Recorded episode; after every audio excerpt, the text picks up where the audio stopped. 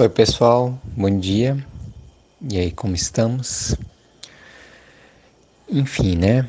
A gente, quando está num contexto como esse, né, de uma pandemia e tudo mais, a gente pode muitas vezes tanto olhar para um viés muito floreado, né? Então, você vê às vezes as pessoas manifestando esse momento de ficar em casa, quarentena, como se fosse, sei lá, um uma coisa boa, né? Ah, tô aproveitando para fazer coisas maravilhosas, assim, né? Isso por um lado, ou também por um viés muito catastrófico, né? Tipo, ah, é o fim do mundo, apocalipse tudo mais. E aqui, assim, nesses áudios, a proposta não é nem uma coisa nem outra, né?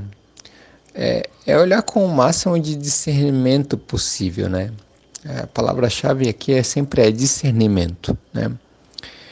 Conseguir realmente separar as coisas no sentido de sim, há coisas positivas que a gente pode tirar desse momento e há realmente muito sofrimento, muita coisa dolorosa aí que tá, está vindo e está por vir, né? É, e assim, toda aquela história, né? Repetindo que já foi falado nos outros áudios, de colocar disponível, lidar com as emoções, gerar espaço na mente, é para você buscar uma situação onde você se sinta equilibrado, tranquilo, né? E você se sinta bem. Isso em um contexto, digamos, mais normal, entre aspas, né? E caso haja uma situação mais desequilíbrio, uma situação mais, né, enfim, que, que gere um, um desafio maior para estar tá sendo lidado, é, você acolha a situação mantendo o máximo de estabilidade e tranquilidade possível. Né? O máximo de estabilidade e tranquilidade possível. E caso isso não aconteça, caso você se afete de alguma forma com, sei lá, vamos supor uma situação que, que, que seja uma doença na família, alguém pegue coronavírus, enfim, né? Enfim, as coisas que pode acontecer, né? Ou enfim, sei lá, problemas econômicos, né? né que por conta dessas, de, da fechamento do comércio, etc, etc, etc, né? É, então, se você se afetar, né, você ser capaz de reconhecer isso, que você não, eu tô nessa situação que, que preciso de ajuda, né, e pedir ajuda, sabe? E aí, ao mesmo tempo, sabe, tudo isso que eu falei pode parecer uma grande contradição quando a gente pensa de uma forma muito cartesiana, né, dentro muito dessa mente ocidental onde a gente costuma separar as coisas em caixinha, assim, sabe? Porque ao mesmo tempo que eu digo assim que você é alguém com potencial infinito, livre, pleno, né? Eu falo assim, mas você também é uma pessoa pequena, olha, olha assim, frágil, vulnerável, sabe? A gente precisa reconhecer isso e alguém que precisa de ajuda em muitos momentos, sabe? Porque, enfim, na nossa cabeça ocidental as coisas funcionam assim, né? Uma coisa ou outra, né? Mas dentro do ensinamento oriental, e eu acho que não é só do yoga, embora eu não conheça tanto dos outros, mas do que eu conheço, eu identifico que, que, que parte da, dessa premissa, essa dualidade se dissipa, né? Dentro da realidade, é, é, é, elas, elas são complementares, estão juntas, né? Enfim, e eu acho que para a gente entender um pouco melhor isso que eu estou falando, é, vale a pena a gente pensar um pouco nessa questão do que, que é a natureza humana, né? Que seria a natureza humana? Nas ciências sociais, em especial na antropologia, assim, é um estudo que se debruça sobre isso para entender o que, que, seria essa natureza humana. Né? Por exemplo, tem pensadores como Thomas Hobbes, né, que escreveu tratados, livros, né, e ele partia da premissa que o homem é um, uma, é um ser naturalmente ruim, sabe? Tem uma frase famosa dele, que o homem é o lobo do homem. Né?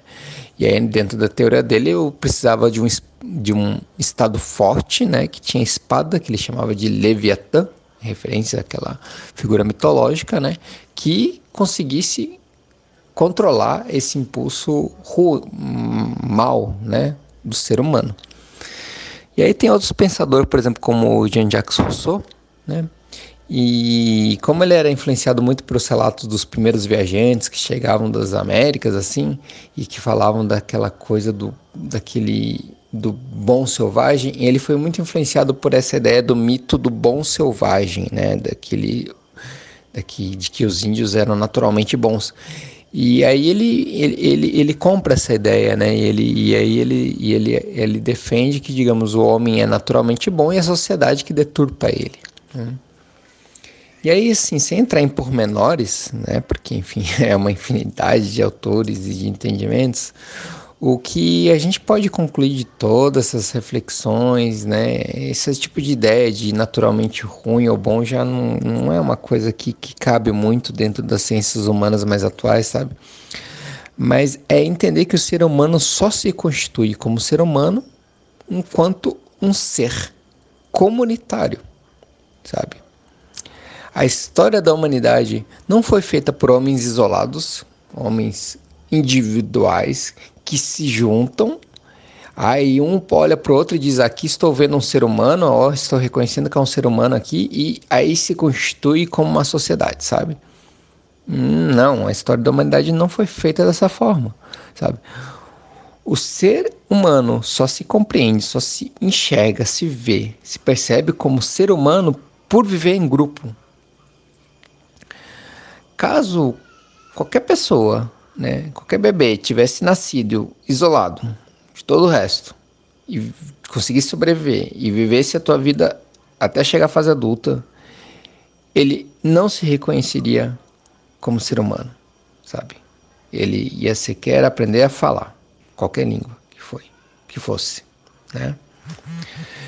Então, é importante entender isso que a história praticamente toda a história da humanidade, lá da pré-história até os tempos atuais, com exceção desses últimos anos, praticamente toda a história da humanidade foi o ser humano, ele só conseguia se sobreviver mesmo, sabe?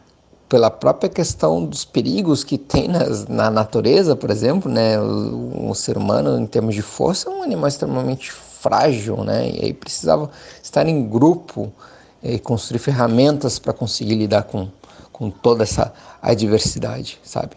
Então o ser humano só sobreviveu até hoje por conta dessa questão de ser um ser comunitário, um grupo, né? Essa ideia de alguém individual, independente de todo o resto, é algo muito recente. Né? de poucos séculos né, dentro da história da humanidade. Essa ideia que ganhou muita força, ela emergiu com alguns acontecimentos históricos, né, como por exemplo a Revolução Inglesa, a Revolução Industrial e a Revolução Francesa, principalmente, né. É, e aí veio essa ascensão da sociedade burguesa, que é essa sociedade que a gente vive até hoje, digamos, o, o que é o capitalismo atual, né? Só que assim, é, é, como eu falei, né? Pensando na história de toda a humanidade, 200 anos não é, não é nada, é muito pouco, né?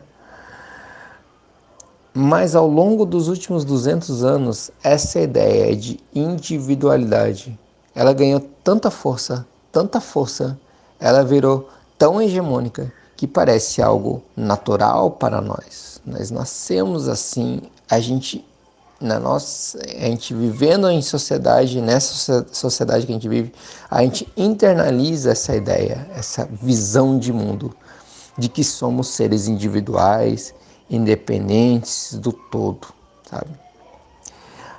As ciências humanas mais atuais elas já procuram compreender o mundo com essa complexidade, sabe? Com uma complexidade que, que, que, não que foge dessa ideia de, de seres individuais e, e, que a gente está independente de todo o resto, né? inclusive da natureza, sabe? E procuram é, compreender, no caso, né, toda, todo o mundo, né? O mundo, não só a sociedade, a sociedade, mas o mundo, de uma forma relacional, conectada, onde a gente inter, tenta juntar os pontinhos, sabe? Para tentar decifrar que mundo é esse. Mas a verdade, A verdade é que a mente humana, do ponto de vista racional, para a mente humana, isso é uma tarefa impossível. Você conseguir realmente compreender a complexidade desse mundo, assim, a gente no máximo consegue fazer uma, um pequeno recorte, pegar uma pequena fração para conseguir estar tá tentando explicar toda essa maluquice que a gente vive, sabe? Que é uma grande maluquice, na verdade. Ah, o que o yoga pode proporcionar é não através desse exercício da racionalidade, né? É um entendimento também, envolve obviamente uma inteligência sabe? Mas é um outro tipo de entendimento, onde você vai conseguir, através da tua conexão com o eu, com esse eu profundo, reconhecer essa totalidade que existe no mundo.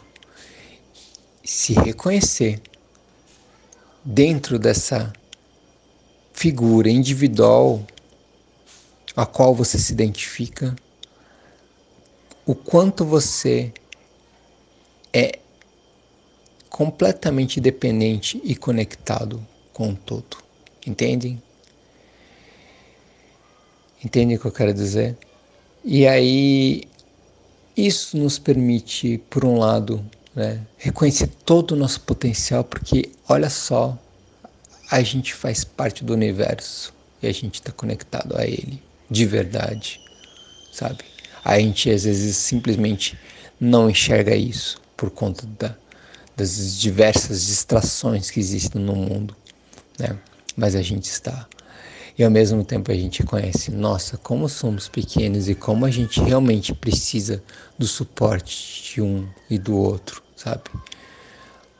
Mas entender isso como algo natural, algo que foge simplesmente de uma de um, uma troca de favor, entendem? Com uma coisa pegada, simplesmente porque é assim. Aí quando a gente reconhece esse lugar, aí todos esses momentos, não só essa pandemia, sabe? Qualquer momento de dificuldade assim, tudo fica um caminho muito mais suave e muito mais sereno. Tá certo? É isso, gente. Vamos continuar mais para frente aí, todo esse papo, tá bom? Grato, um abraço, Loka Samastha Sukhino Bhavantu.